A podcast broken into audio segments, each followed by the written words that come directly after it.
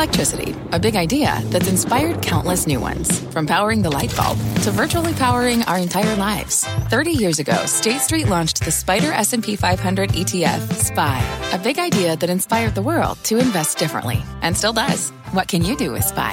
Before investing, consider the fund's investment objectives, risks, charges, and expenses. Visit ssga.com for a prospectus containing this and other information. Read it carefully before investing. SPY is subject to risks similar to those of stocks. All ETFs are subject to risk, including possible loss of principal. Alps Distributors, Inc. Distributor. Homes.com knows that when it comes to home shopping, it's never just about the house or condo. It's about the home. And what makes a home is more than just the house or property. It's the location and neighborhood. If you have kids, it's also schools, nearby parks, and transportation options. That's why Homes.com goes above and beyond to bring home shoppers the in-depth information they need to find the right home. And when I say in-depth, I'm talking deep. Each listing features comprehensive information about the neighborhood, complete with a video guide. They also have details about local schools with test scores, state rankings, and student to teacher ratio. They even have an agent directory with the sales history of each agent. So when it comes to finding a home, not just a house, this is everything you need to know, all in one place. Homes.com. We've done your homework. My mission is simple to make you money. I'm here to level the playing field for all investors. There's always a bull market somewhere, and I promise to help you find it. Mad Money starts now. Hey, I'm Cramer. Welcome to Mad Money. Welcome to Cramerica. People want to make friends. I'm just trying to save you some money. My job is not just to entertain you, but to educate and teach you. So call me at 1 800 743 CNBC or tweet me at Jim Cramer. On days like today, doesn't it feel like the market has rallied so hard that it just might be due for a correction?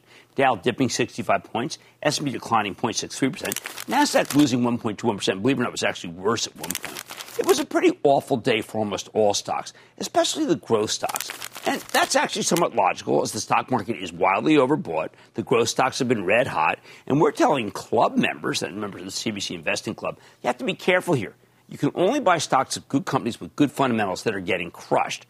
Good, true growth stocks can be impervious to an even ugly day. When you see Lululemon surging $33 on a tremendous quarter, you know the market's still eager for what is known as secular growth, which is what they have. Secular growth being the kind that doesn't need an economic tailwind, won't be hurt by the Fed theoretically. At the same time, if you do fear a Fed mandated slowdown or recession, as so many do right now, then you have to avoid the cyclicals, the stocks that are hostage to the economy, because it might be too late now that the Fed's poised to slam the brakes on the business cycle. Spot the secular growth stories, the real one steer clear of the cyclicals. Sounds easy, right? Not so fast. These days, everybody wants to paint their stock as a secular growth name, especially in times of turmoil, because that means their stock will still go up even if the Fed breaks. But wait a second. What executive, what executive would want their business to be branded as a cyclical when so many money managers think we're reaching the end of the cycle and they only want growth? Now, this wasn't always the case, by the way. In the old days, most companies just accepted their lot. You never heard a steel or aluminum maker trying to make the case that they're no longer hostage to the slings and arrows of the economy. A copper miner would never claim to be a secular growth play. An oil company would always accept that its fate was tied to the business cycle. Same goes for the chemical stocks, the paper companies. These were stocks that you bought when the economy was about to take off, and then you hang on until they added too much capacity or demand waned, causing price to collapse. Your goal was to get out in some sort of a game of chicken before that occurred. And that's what defines a cyclical stock. Great demand causes a shortage of supply, which then leads to more production, which in turn leads to a supply glut, so the whole edifice collapses under its weight. And that's what so many are worried about. Don't cry for the cyclicals, though. You can make fortunes these things on the way up, provided you know when to jump off. But if you don't jump off at the right time, the losses can be calamitous. So cyclical has become a dirty word for CEOs. They all want that secular halo, and it can be hard to tell whether or not they deserve it. So case in point, let's just dissect one that I interviewed this morning, Micron. Really tough. When I got in this business four decades ago, there were few non-mineral stocks that had as much cyclicality as the stock of Micron. It made pure commodity semiconductors, DRAMs, the most simple of chips, and it competed against a bunch of low-cost producers in Asia. During that period, Micron tended to be either one of the best performers in the S&P 500 or one of the worst. Very little middle ground, and the bad times are a lot more frequent than the good. Over time, though, Micron decided to take control of its own destiny, moving into flash memory, then building a far better, more intricate kind of DRAM that you can use in everything from cell phones to PCs, but to data centers and to cars.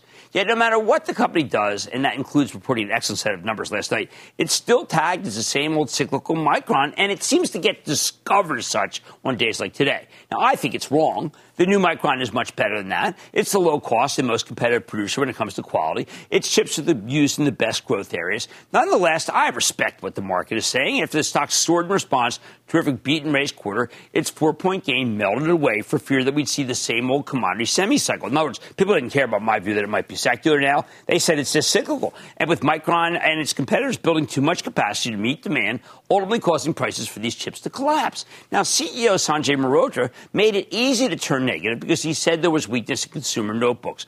I wanted to ignore it because they have so many other parts of their business now. Doesn't matter. The bear seized it and they beat the stock to a pulp. Sure enough, Micron finished the day down 3.5%. So it starts the day as a secular grower and finishes the day as a cyclical bust. We see this dynamic all over the map right now. For years, the oils were the ultimate boom bust stocks. When demand was off the charts and the oil prices were high, they'd ramp up production only to sow the seeds of their own demise. New wells would come online, causing prices to collapse. The most recent bust extended from 2014 through a couple of years ago because the industry had zero discipline. Then, out of nowhere, a fellow by the name of Rick Muncrief, CEO of Devon Energy, recent guest, by the way, on our Investing Club program, decided the boom bust cycle had to stop. Rather than drilling like crazy, he devoted a huge percentage of Devon's earnings and cash flow to you, the shareholder, through a very generous variable dividend. The plan worked because the rest of the industry more or less got on board. Nobody wants to be the first producer to drill like crazy and ruin everything. Now Devon's practically an ATM, spitting out mid to high single digit yield depending on the price of crude. Muncrief's taken his stock from the cyclical garbage pile and put it at the top of the secular cookie jar. Then there's a stock I really like called Deere. Yes, the ag company. And the agricultural cycle has always been boom bust. There was no way for the world's largest farm equipment to, to, to escape it. Um, it just was always hostage. But now farming's gotten high tech. Deere building autonomous driving tractors, much easier than self driving cars because there's no traffic in a cornfield. Sure, there's still hostage food prices, but right now, those seem bent on going higher with a drought that could wipe out the Latin American soy crop and, of course, a war in Ukraine that could take out 13% of the world's calories. Of course, for every cyclical company that pulls off this secular transformation, there are also many others that fail. Now, see, I thought RH, the old restoration hardware, had escaped the boom bust cycle because its wares are so spectacular. But last night, CEO Gary Friedman talked about how RH remains very sensitive to the broader economy and how the war in Ukraine has disturbed the psyche of the customer base who are now cutting back. I find that shocking. But it caused the stock to go down 50. You don't want that. Then there are the automakers. Classic cyclicals that have cratered this year because Wall Street worries the Fed rate hikes will make it harder for people to get financing. Doesn't help that the semiconductor shortage meant they never got to take full advantage of the boom over the last couple of years. But there's an exception Tesla. You know why? That's the ultimate secular growth stock. That's why it's such an important one in the market. Finally, let me give you maybe the toughest one Apple. Now, there's still plenty of analysts who believe Apple's hostage to its own cell phone release schedule, the ultimate cyclical boom and bust nightmare. Me, I think each phone represents an annuity stream with its own lifetime subscription value. Once Apple gets you, you forever have it because it's the best. Now, this stock's been straight up. If it goes down tomorrow, you'll see people blame me. Wait a second. You know my view. I say own it, don't trade it. But if you don't own it yet, it's just been up for day after day after day. It can cool off. Let me give you the bottom line. At this point in the business cycle, just about every company wants to be seen as a secular growth story. Approach them with skepticism, not too much like they did today in the NASDAQ, but some skepticism. Remember, not every cyclical caterpillar, and that I mean little c, not big C, can turn into a secular butterfly. Kate in Georgia, Kate. Hi, Cramer. How are you? I am good, Kate. How are you doing? I'm great. Cramer, I wanted to um, extend my condolences to your friend who lost his dog. And um, yes, you know, I respect everyone's grief timeline, but our shelters here are full, and we adopted a black German Shepherd. Hands down. I mean, she's the salt of the uh, earth. I just Best love decision ever. My rescue dogs are sleeping in the bed now because my wife got back from Florida. They should wait till I leave the bed. I mean, I love them, but they. Anyway, go ahead. Good.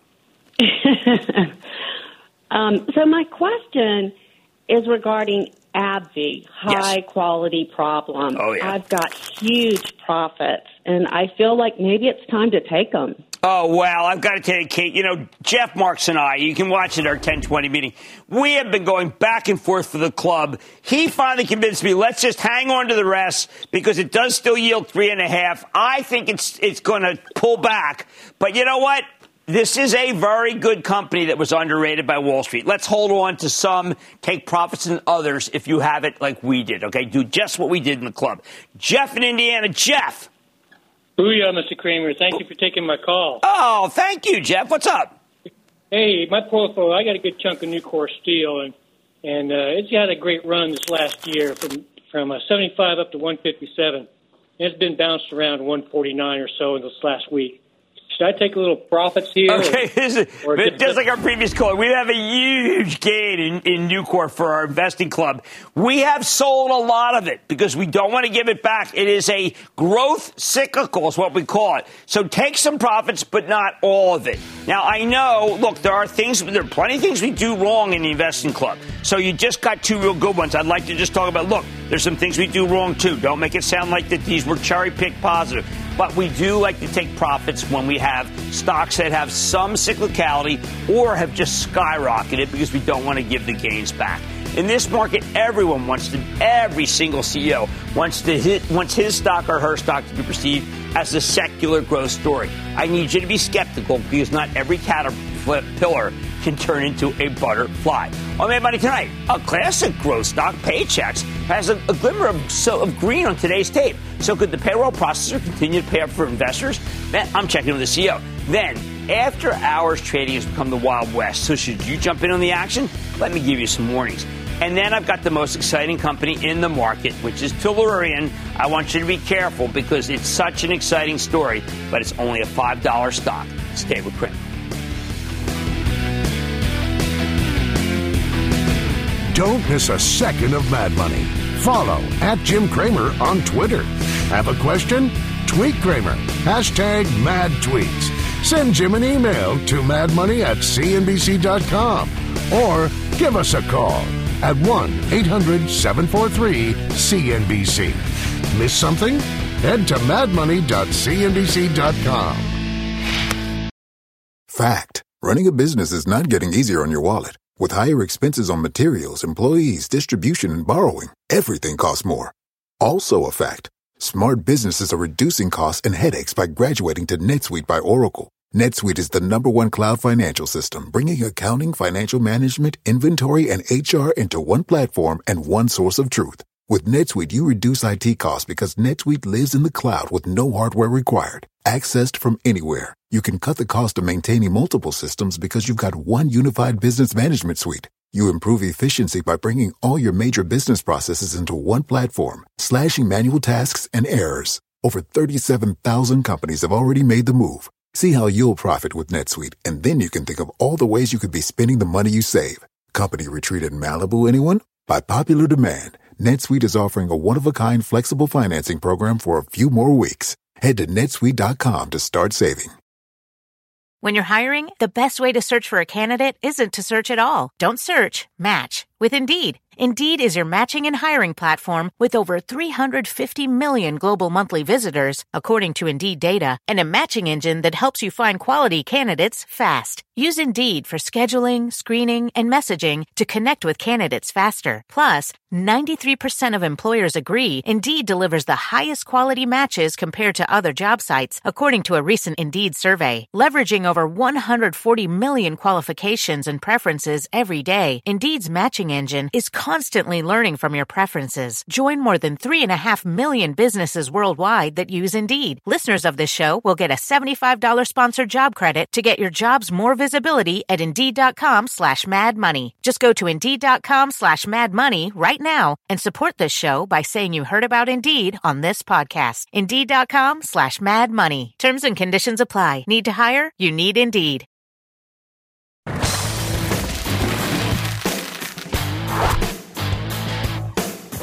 Lately, we've been glued to every piece of big picture macroeconomic data because everyone wants to figure out how aggressive the Federal Reserve will have to be and how bad the brakes are going to be slammed on.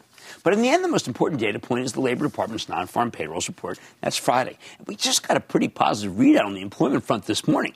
I'm talking about the one from Paychex, the payroll processor for small, medium sized businesses that also provides all sorts of outsourced human capital management services. More on that in a moment. This morning, Paychex reported a clean beat and raised quarter. Initially, the stock got dinged because it had already run up into the quarter. But as the conference calls went on, the bulls cannot be denied. You often see this kind of absurd action in early morning or afternoon hours.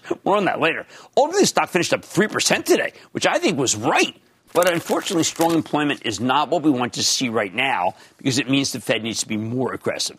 Good news for Paychex, though. They benefit from rate hikes as they collect interest on, on your money while they wait for your cash to, to check, but your checks to cash. But also, they just do quite well when it comes to uh, more companies being created. So let's check in with Marty Mucci, the bankable chairman and CEO of Paychex. Get a better read on the quarter and where his company's headed. Mr. Mucci, welcome back to Mad Money. Thanks, Jim. Appreciate it being here. Marty, I saw a plethora of greatness from your quarter. New businesses, more employees at the businesses, and more work for Paychex at each company. Is it just all coming together, the things that you've worked on for years since we've been talking? It really is, Jim. You know, third consecutive quarter of double digit revenue and earnings growth. We're very excited about it. Uh, great macro environment, frankly, and our product development over the last few years has really come together to help people, to help these businesses grow their businesses and, uh, and continue to grow. Why isn't uh, the rising cost of so much hurting companies to the point where they have to close? Why are you seeing so many companies being able to sustain these levels of inflation? Well, Jim, I think one, there's plenty of demand there, right? Uh, you know, there's plenty of demand for what they're selling. Also, the government subsidies have certainly helped out. You know, we talked about our employee retention tax credit service that we've been helping our clients with. On average, our clients have gotten $180,000 from the government subsidy of employee retention tax credit. That's helped sustain their business. Now, also at the same time, I believe state assembly after state assembly, particularly in some of what I would regard as, say, the called more liberal states, have been developing legislation that has really helped the employee. Nothing wrong with that. I've been an employee all my life. But it must be very difficult for smaller and medium sized businesses to know how to handle the new laws without Paychex. Well, it really is. You know, we're very proud of the fact we have over 200 compliance specialists that just watch and monitor every federal, state, and local bill and the changes that are there. We have an IT team that can put those changes in place quickly. Just like when the Paycheck Protection Program came out, we were there the next day ready to help them get loans. And we got over $70 billion, helped our clients get over 70 billion in loans, of which over 95% now are already forgiven. Well, that's amazing. That was, that was some program, kept a lot of companies alive. Now, uh, a lot of companies are faced with people, uh, employees who are just quitting and they call it the great resignation. They can call whatever they want. But the fact is, you need the great retention. And Paychex is working to retain. What are you doing to retain the right people? You know, Bill, uh, you know, it's really funny, Jim. It's what we're able to do is use our data to help our clients and the products we're introducing right from the beginning. How do we hire and attract and retain people, our our clients? You know, doing it all digitally, doing it all online, paperless. We have a a uh, you know, we're, in with, uh, with LinkedIn with, you know, and trying to help them, you know, bring their clients on board. We're doing it all paperlessly. Then we have a, a multitude of products that are going to help them from giving them compensation to showing what their, the, what the highest retention is. You know, we've got a lot of products that are going to really help them keep and retain and actually help the career building of their employees. Well, it works. It's definitely working for you guys. I do not, and have not talked enough about your professional employer organization group and insurance solutions. I know, as uh, one of my colleagues was saying, Jim, you got to talk about it. It may not sound interesting, but boy, it's up 20, uh, it, what, it, it, was up more than 21%, and it's obviously yeah. doing incredibly well. well. Maybe you can give us a little insight, because too many people talk about what you're making on the float, and not nearly enough people talk about the PE, the PEO business. Yeah, the PEO basically is a co employer relationship with Paychex. And so you can benefit from our benefit plans. The benefit plans can be shared among companies. And smaller companies don't always have the benefit plans or the insurance, the health insurance that their, their, their employees want. And that attracts and retains employees. So it's really important. We're seeing great growth there. One, we had great sales uh, once again in the quarter on the PEO business. We saw the growth in worksite employees at our clients, and we saw better health insurance attachment because these businesses need to provide health insurance to, to retain employees, even if they're a smaller business. But with a PEO, they can benefit from our employee it, plans. It, as part of the health insurance, do you uh, help people say, do you monitor COVID? Looks like COVID's having a bit of an uptick here. Do you give them a sense about that too? Uh, you do get a sense of that, but it's really, and we also have a product that, you know, we're able to now put a uh, document management in through our document management system that the vaccinations can be uploaded as well. So we're assisting in that. And even when there's an uptick right now, it doesn't seem to be impacting small and mid-sized businesses because, as you know, I think it's turning out to be more flu-like, and it's not the hospitalizations and the time off that we were seeing before. Yeah, because what I'm hoping is is that the next time around, companies like you can advise other companies to say, look, here's the protocol. You ought to immediately have testing. You ought to have someone who does give shots. You ought to have someone that recognizes that here's the percentages of the ages over 50. Because I found everything was too catch is catch cam from the federal government. I trust Paychex more than I trust the feds. Yeah, I think, Jim, you know, that's part of the benefit of the PEO as well, or our ASO where we have over 600 HR professionals out to help you. We can give you kind of best practice. Even if you're a small business and you don't have access, you can see best practice and we can help you get the best practice in place for your employees. And you can act like a large business even though you may not have the resources that they do. And last question, it's obvious. I know employment numbers probably going to be strong on Friday, but uh, parts of the country that are just still uh, red hot? Yeah, there is. I mean, the South and the Southwest are still the strongest. We saw that in our small business index released this week. You know, that's where the people are too. Right. So uh, there's and they're seeing big wage increases, Jim. Right, close to five percent on an annual basis. Oof. Just last May in 21, it was 2.7. Now it's 4.8 uh, annual wage increase overall. So, Well- and it's the millennials getting the biggest one, closer to eight percent. Oh, are they lucky? Well, anyway, maybe they deserve it. There's been labor's had a tough time over multiple years. Now it's their time. Marty Mucci, Chairman and CEO of Paychex. Thank you so much for coming on the show, sir. Always good to see you. okay. Thanks, Jim. Mad Money's back after the break. Coming up, beware what happens in the dark. Cramer is working on his night moves, a case study in after hours trading. Next. The spirit of performance defines Acura, and now it's electric.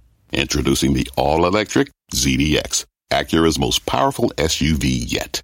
While what powers their cars may change, the energy that makes Acura never will. Crafted using the same formula that brought them electrified supercars and multiple IMSA championships, the ZDX has track-tested performance that packs an energy all its own. With a premium Bang & Olufsen sound system and up to 313 mile range on a single charge and a Type S variant with an estimated 500 horsepower, the ZDX is everything they said electric could never be.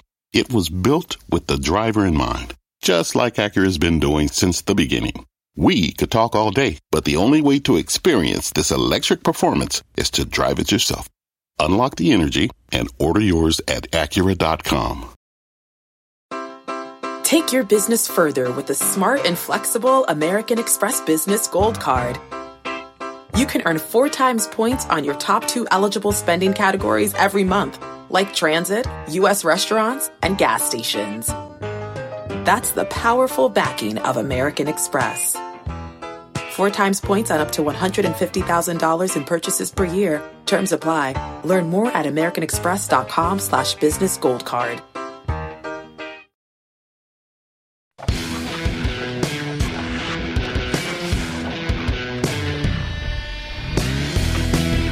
Last night, the stock market closed as scheduled at 4 p.m. Then, almost immediately after hours, trading turned into the wild, wild west. Now, I always tell you to avoid after hours trading because it has a tendency to get psychotically unpredictable. We had some high profile companies reporting last night, three in particular that I was watching like a bald eagle Micron, Lulu, and RH, the artist formerly known as Restoration Hardware. In each name, the traders moved from headline to headline, like they were having wild, unmedicated mood swings in response to every new morsel of information without even 100 milligrams of lithium to keep them on even keel. Now we just learned yesterday that Robinhood is extending its trading hours. We have more than 20 million uh, people who have money there. So those people will be able to trade from 7 a.m. to 8, a, 8 p.m. 7 a.m. to 8 p.m. Come on, man. I'm begging you not to get sucked in, especially when you your, when earnings are on the table. So tonight, I want to give you a little case study on after hours trading based on just one single night's activity, one night's worth. And it shows you why it can be a mug's game to be in those after hours or before hours, even though I know younger people seem to be addicted to doing this. So let's start first. I'll take them in ascending order of insanity, frankly. We'll start with Micron the commodity semiconductor play that's focused on storage and memory chips. This one's important because Micron's widely perceived as a bellwether for the entire semiconductor industry. Its stock tends to be a real roller coaster, soaring when chip supplies are tight and then collapsing at the first sign that demand is waning. During the first few months of the market wide meltdown, Micron held up pretty good, okay? Um, because the chip shortages gave them pricing power. But then Russia invaded Ukraine, so we started worrying about new supply constraints, and the market turned out on, just turned against all pretty much every single tech stock. The stock plunged from the mid 90s in February, so you can see it go down, okay, uh, all the way to the high 60s at the lows of a couple weeks ago.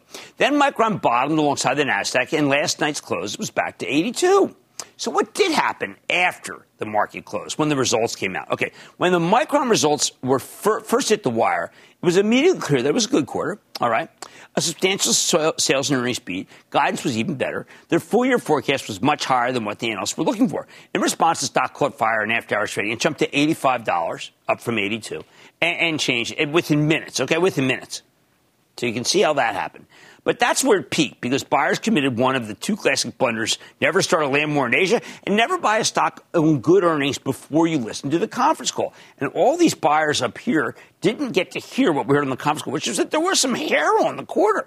Management talked about how COVID's, uh, China's COVID lockdowns could threaten the global electronics supply chain. They warned that Russia's invasion of Ukraine and subsequent sanctions could crimp supplies of various gases that chip makers needed for manufacturing. Micron says that they're going to increase their costs. Uh, that, that, that, you know, there, there were things that were wrong in the call that would have made it so you wouldn't have bought right here and you wouldn't have bought up there. All right. Now, it turns out the sell in February and March reflected some pretty legitimate concerns. In response, Micron gave back all of its after hour gains.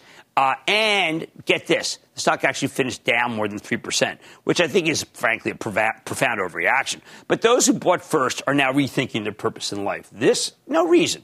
No reason. Listen to the call. This is after hours trading that is bad, but wait to see the next two. Ultimately, I think that, by the way, the Micron quarter was was not bad, and I think that if you buy it down here, it'll be good. They got sustainable demand from the data center to 5G to artificial intelligence to electric vehicles. I like Micron down below 80, but if you tried to chase the stock in after hours trading at 86, you ended up paying much more than you needed to, and that's pretty much these things were. I saw ticks at 86. It's 85 and a half, 85 and a half, and then the stock went down a lot. It, you, you could have flipped it maybe at the opening for a little less, but then after that was all bad. Now look at this one, Lululemon. Right, this great growth stock peaked at 485 in November before plummeting to 278 at its lows a couple of weeks ago. This was during, remember, this is when the Fed decided didn't like these high growth stocks. Didn't well, Fed decided inflation was too hard to slam on the brakes. And this is that what you're seeing there is this is what happens when the Fed gets tough and inflation heats up. Now, some of that's market wide sell off. Some of it's because Lulu's seen was seen as a COVID winner with the pandemic waning, money managers are worried that demand for casual clothes will wane too. Still, the, st- the stock shook off those worries and recovered to 344 at yesterday's close. Then Lulu reported after the close, and while their sales were basically in line, they delivered a 10 cent earnings beat off a 327 basis and rolled out a billion dollar buyback. More importantly, management gave you tremendous forecasts for both the current quarter and the full year. And that's why the stock ended up soaring nearly 10% today in a terrible market. But now look at the after hours action. Because something really went wrong last night. There was a flash crash. This is an actual flash crash. Uh, it, look at this thing. And then it went up. What happens if you bought it right then with a market order? What happened to cause a flash crash? All right.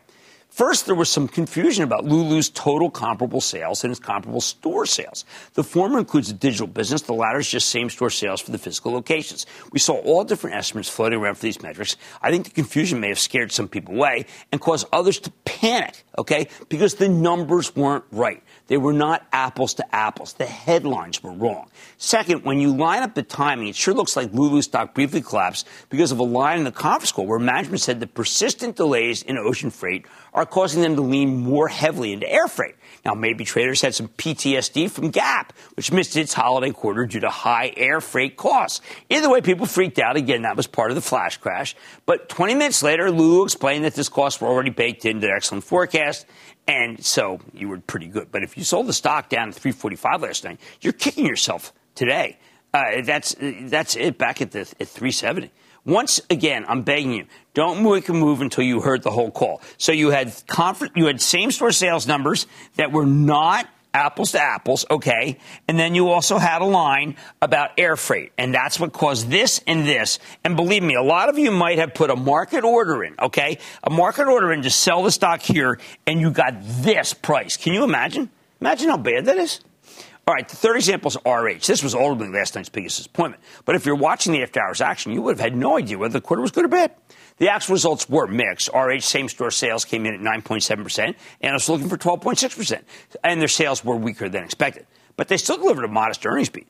Still, that was enough to make the stock pop initially because RH had already lost nearly half of its value since the, the, stock peaked last summer. Okay? Now get this. Unfortunately, those early buyers, the people who paid up here, well, they made a mistake. RH's guidance was mixed. You got that after. But overall, less encouraging than results. And then the, the guidance brings it down here. They had an okay forecast for the current quarter, coupled with some not so hot full year numbers, slowing sales growth, weaker operating margins. And in response, the stock simply gave, it gave back everything.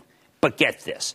RH pirouetted. Why? Because the company announced a three for one stock split. So suddenly everybody's crazy about it. Remember how much uh, you made if you bought Tesla on the stock split? But stock splits create no value. This is pure financial alchemy. But a lower dollar price per share tends to entice individual investors. As much as I like stock splits, uh, none of this stuff matters if the underlying business is struggling. It turns out RH is. Now, if you waited for RH's conference call, you learned about the struggle.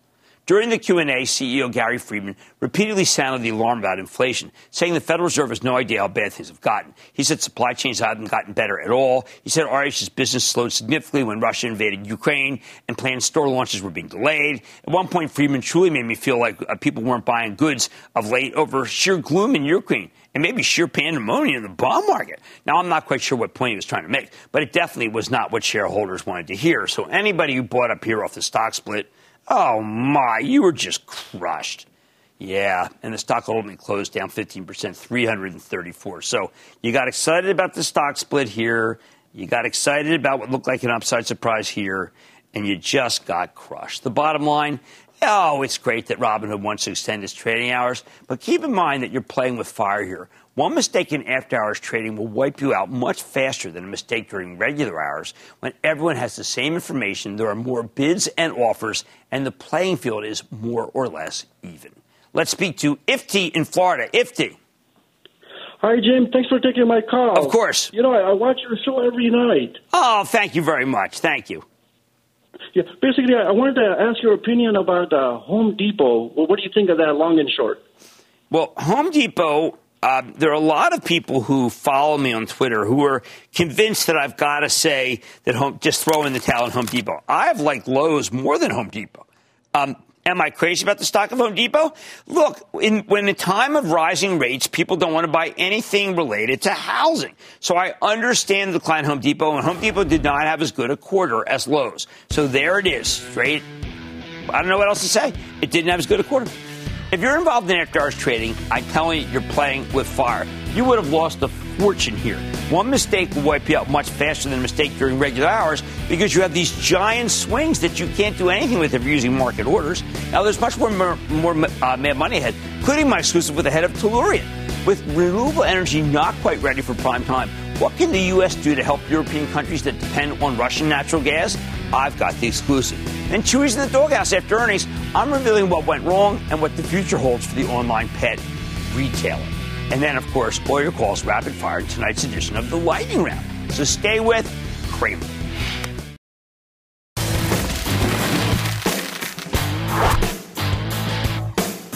We don't know how the Russian invasion of Ukraine will ultimately play out but I'm pretty confident that Russia's psychotic aggression has totally transformed European energy policy. Many EU countries are hostage to Russian oil and gas supplies, especially Germany, thanks to the misguided leadership of former Chancellor Merkel. The Germans are already girding themselves for shortages. They don't want to have to pay for Russian gas in rubles. Now that Europe needs a new energy supply, our government wants to help them fill the void. The White House and the European Commission just announced a joint task force to supply them with more natural gas. Oh, that's not going to be easy. To transport the stuff costs a lot of money. You need to freeze it into liquid. That requires enormous, expensive liquefied natural gas terminals, which brings me to Charif Souki. He's the pioneer practically created this entire industry. First with Cheniere Energy, and now he's doing it again with Tellurian, which just began construction on its first LNG terminal in Louisiana. How big is this story? Look, Tellurian stock is up nearly 40% in just the last 12 days, including another 6% today. So let's take a close look at Charif Souki, the co-founder and executive chairman of Tellurian, who understands this business better than anybody. Mr. Souki, welcome back to Mad Money. Thank you very much, Jim. Well, first, I want to. to be back with you. It is great that you're on. I want to congratulate you because the Driftwood LNG products, a lot of people thought would never come to fruition. I look at it now. I look at your release and I think, is there any way you could double or triple the size of this project? I think eventually we're going to get to 27 million tons, which is roughly 3 BCF a day, and that's about as much as we can do uh, on that particular site. Um, I am very encouraged by the fact that there is a number of other projects in the U.S. that are permitted and are waiting for the right business model to go forward. So uh, if we put our minds to it, we in the US can help the world with about 120 million tons in addition to what is already under construction. So we can make a huge difference in terms of world gas supply. 120 uh, million tons? Decide if we want to do it. You're talking about the possibility of your company alone providing a substantial amount of the LNG that the EU needs. Uh, that, that is not a question, Jim. We are going to do it. We started construction. The first LNG will be on the water in early 2026, and we continue to develop the project because uh, the fundamentals and the economics dictate it. It is such an arbitrage between American gas at four or five dollars and world gas over twenty dollars. The facility pays for itself in a year and a half. Wow. Well, Charif, at one point people told me, you know, I love you. I know you love the guy because uh, he got at eight, but he's not going to be able to get the financing for this big project. To me, I, if I were any European company, if I were any European government, I'd be trying to guarantee your debt. That is definitely something that they should think about. However, Jim, we don't need them. We are uh, in the process of getting our debt and our equity put together. We'll do that in the next few weeks or months. And uh, that's why we're so confident that we started construction. So I, I, governments normally move slowly, even in a state of emergency. Uh, we, by the time they figure out how to do this, we will have, we will be well on the way to construct this facility. Uh, you once told me that there is enough natural gas to take care of uh, the Asian needs and the European needs. Obviously, we didn't expect what happened in Europe, but it does seem to me that if that the president may actually be onto something in thinking that America can supply enough LNG to the EU. I think um, we have enough gas to take care of the U.S. needs for 100 years. So it's not very difficult for us to share this with the rest of the world. The question is, do we need to build the can we build the infrastructure? It is not a short thing. It is uh, the 120 million tons that is already permitted is going to require 120 to 150 billion dollars worth of investments. So um, we need to get seriously behind it. Well, but when I hear that, I think in this country we don't have enough workers. We don't have enough. Even Bechtel, which is a great company, they can't find all the people that need that need to, to build these things. You are absolutely right. That, that's going to be one of the major challenges. So you're going to have to have capital and people. We're already seeing some constraints. Uh, in the wells that we are drilling today, it is taking longer than I did a year ago. Uh, there are uh, bottlenecks everywhere. The good news, uh, Jim, is that in the agreement with Europe, uh, the current administration has finally agreed to facilitate the permitting process and the execution uh, in terms of how you go to FERC and the other agencies and make things happen in a in a hurry. And we've already seen some signs of this uh, in our in everyday life. So that that is very important. But we're going to have our labor challenges, but we'll deal with them. Uh, this is a very resourceful country. Well, let me ask you because I know you know you're international. Uh, you go all over the world and you have tremendous contacts.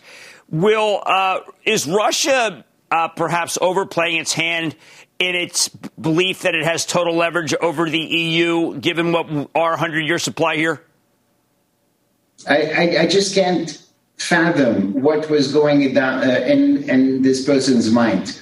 The, the, he made so many mistakes, including uh, the leverage that he thought he had over Europe, uh, the facility with which he thought he was going to be able to bully the Ukraine into doing what he wanted. He was wrong on everything.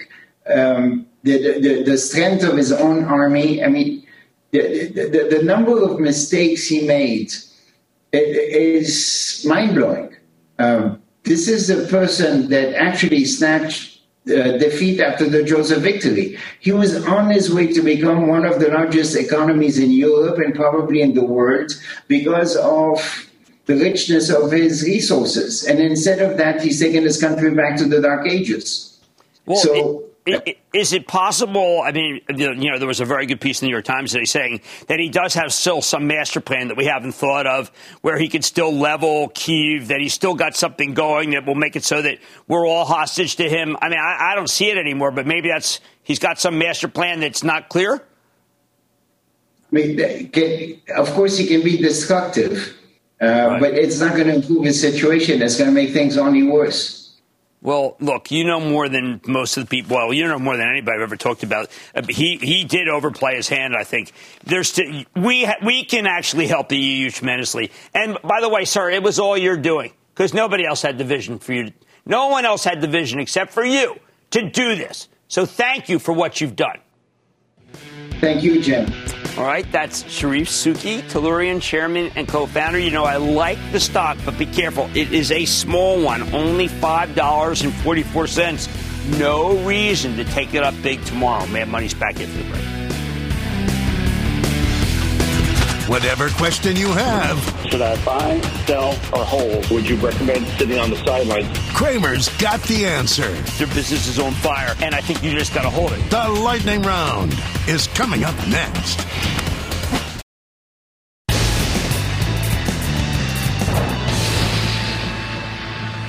It is time. It's time for the lightning round. And then the lightning round is over. Are you ready? Keep that. It's over. Joseph in California. Joseph. Booyah, Jim. First time, long time. Oh, fantastic. What's going on? I don't know where I would view help. Thank you for everything that's doing Investing Club. Thank My you. Stock is Olin. My stock is Olin. It's a material uh, chemical company with pricing power that looks undervalued, has good earnings, revenue growth, and a low PE. It is. It is all that. It is all that. But the PE is attractive and low because I think the pricing is not going to hold up. I want you to be careful with that one. Let's go to, and thank you for being a member of the Investment Club. So, some people outside the exchange they want to join. Fantastic. Rich in Ohio. Rich. Hi, Jamie. Hey, hey, I'm a first-time caller. I just want to thank you for all your advice and help. Ah, thank you. I bought Hertz. I bought Hertz uh, prior to the bankruptcy. Since it's come out of bankruptcy, the stock's up about 60%. And they also issued me a lot of warrants, which have actually doubled. I just wanted to get your advice on where I should go, either own the stock. Let it run. Steve Scherr's in town. Steve Scherr is the CEO, He used to be the CFO of, of uh, Goldman Sachs, one of the smartest guys I have ever met. B. Long Hertz. Let's go to Brad in North Dakota. Brad. Thank you for taking my call, sir. Of course. I, I bought CF Holdings last July. Is it time for me to ring the register? On half of it, yes. Fertilizer plays tend to be very volatile. Take out half, play with the rest. House is money. Daniel in Florida. Daniel. Booyah, Jim. Booyah. Long time listener here. Been watching your show since I was 18. Really appreciate everything you do. Of course. Thank you. So I want to get your opinion. With their recent $2.5 billion acquisition of footwear company Hey Dude, trading 56% off its highs, eight times forward earnings, is Crocs a buy? Um, no, because I thought they paid too much for that, and it was at the wrong point in the cycle. They should have waited. They could have got it much cheaper. I'm going to say avoid. Let's go to John in North Carolina. John.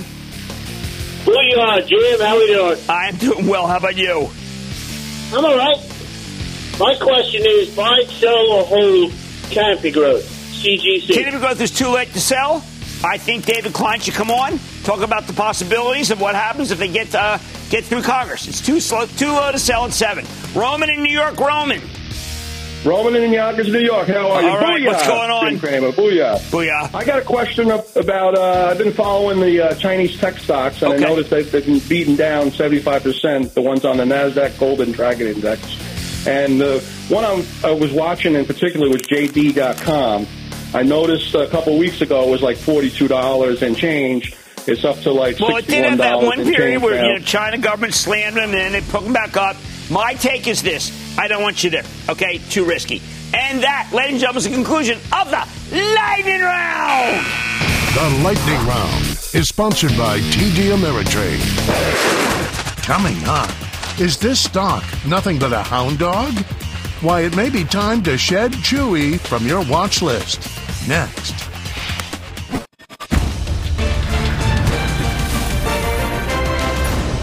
Tomorrow, kick off the trading day with Squawk on the Street. Live from Post 9 at the NYSE. When Disney does my plan, my affinity plan, this stock will fly. it all began right here. Right here. It all There's no began right point, you know, it doesn't have to be invented by them. It all starts at 9 a.m. Eastern.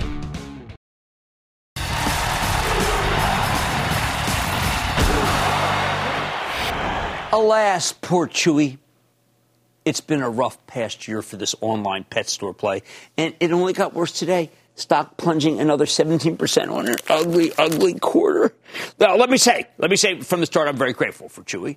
We've got beautiful portraits of our now deceased dogs, Bug and Nvidia, right on our mantle, courtesy of Chewy. And there's a funny picture of Marley in there, too. We love their dog toys also. I mean, although the dogs ripped the up. What I, I, I don't love is the quarter they reported last night. The stock took it right on the kisser today, and I got to say it had it coming. Chewy's spending more to get new customers. Some older cohort customers aren't renewing their subscriptions at the same pace. And worst of all, they are still losing money. I mean, gobs of money with ruinous gross margins that they must reverse pronto.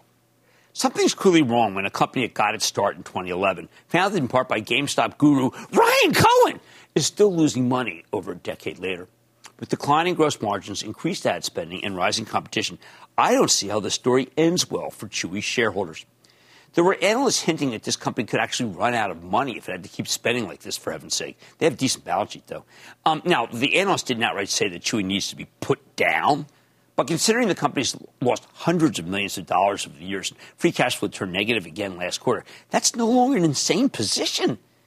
Ever since the Fed declared war on inflation in November, what have I told you and the members of the investing club? That companies that make things and do stuff for a profit are the ones we want to own, and even better if they return some of those profits to shareholders. That's our mantra for the CNBC Investing Club. It should be your mantra. Arguably, Chewy is the exact opposite of what we're looking for. It sells other people's products and loses money in the process with no hope of profitability in the horizon, let alone dividends or buybacks. Now, I often get calls about companies with similar trajectories to Chewy, especially on Daily Today. Before inflation really took hold, Wall Street loved these unprofitable companies that would spend fortunes trying to dominate a particular space. Now, though, the market has changed, and there's zero patience for those kinds of stories, as we saw in the NASDAQ this whole session. On top of that, I think Chewy might be in the crosshairs of a new dynamic that I've been seeing ever since COVID peaked here in the U.S. These days, people don't want to order something online if they can easily buy it in person. Coming out of the pandemic, we crave not just convenience, but community. Yes, Chewy is the most convenient way to buy heavy bags of dog food. But if you, like many people, you're craving human interaction, then you're more likely to show up in person at, say, a, Petco. Symbol woof. Plus, Petco can offer something that Chewy can never offer veterinary service. I like that Chewy partnered with Trupanion to offer pet insurance because that's really expensive. But there's nothing like going to the store and meeting the vet while you get whatever else you need for your pets, including more pets. Petco does grooming and the arduous dog baths, too. Now, I know Chewy has smart management. I think they can figure something out given that the demand for all things pet related has soared since the pandemic. But if they aren't turning a profit yet after all these years, I find it impossible to recommend their stock in this environment. If you want to play the humanization of pets, I'd much rather buy the stock of Petco, which has the added advantage of making a lot of money. I like to say there's always a bull market somewhere, and I promise to try to find it just for you right here on Mad Money. I'm Jim Cramer. See you tomorrow. The news with Shepard Smith starts now.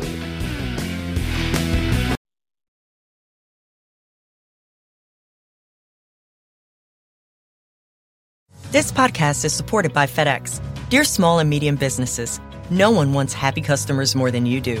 That's why FedEx offers you picture proof of delivery, packageless and paperless returns, as well as weekend home delivery to 98% of the U.S. on Saturday and 50% on Sunday. See the FedEx service guide for delivery information. FedEx Ground service is also faster to more locations than UPS Ground. See what FedEx can do for your business. Absolutely, positively FedEx.